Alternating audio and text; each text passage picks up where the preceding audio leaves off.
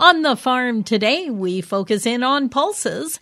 Joining me right now, Sherrilyn Phelps with Sask Pulse. And Sherrilyn, when we talk about agronomy, we have to talk about root rot. This, of course, was a big concern for producers last year. Well, it depends where you were, right? Anywhere where there was moisture that came in either the early spring or you got those heavy rains and, and it saturated the soils and also areas where pulses are the mainstay, and there's a lot of pea and lentil acres in rotation and have been for a long time. So, pretty much the pulse growing area in Saskatchewan. Now, the message that we heard here loud and clear was the fact that producers need to look at lengthening their crop rotation. Yes, when we're talking peas and lentils, and specifically with root rots, peas and lentils are both susceptible to aphanomyces.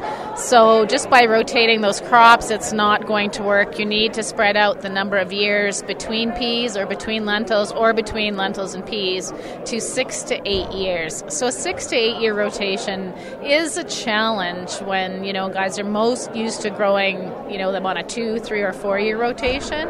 So, it's a change in mindset.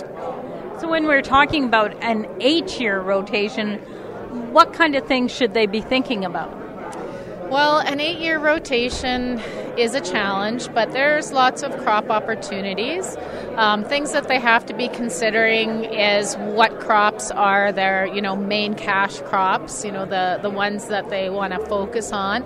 But they also want to focus on the crops that they would want to grow before, say, the peas or the lentils, um, and consider things like what ones are competitive, which crops can they use a pre harvest glyphosate to give them that perennial weed control prior to a pulse crop, um, things like that. And then they can also consider what crop might make them make then they can also consider what crop can take advantage of the extra nitrogen and some of the benefits after the, the pulse crop. So there's many different things that you can consider when you're looking at rotations and many different crop opportunities. Um, besides crop sequence, though, there's many factors that come into play in terms of what your farm operation can handle from a grain storage side of things, what your marketing um, abilities are, as well as how risk adverse you are. So there's a number of kind of personal and farm related factors that come into play when you're trying to add different crops or crop sequences as well. And we clearly have seen evidence that rotations do help with root rot. Yes, we definitely have cases that demonstrate the importance of rotations, um, not only for managing root rot, but for continuing to obtain those higher yields that we used to get with some of the peas and lentils. We're definitely seeing as, as, as growers have moved away from, particularly in areas where there are heavy peas, they've moved away from peas and are now just starting to get back into them.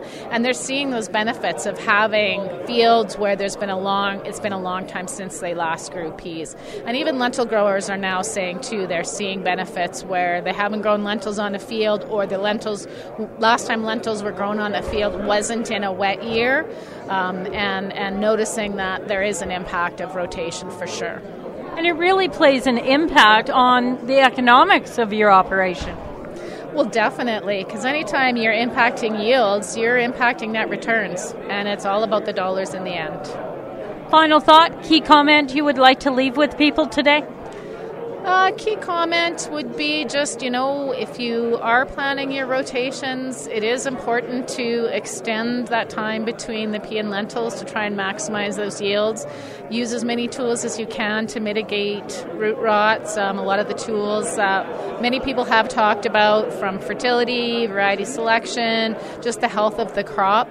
But the biggest one that they can influence at this time is rotations. That's Sherrilyn Phelps with Sask Pulse for Golden West Radio. I'm Glendalee Allen Vossler.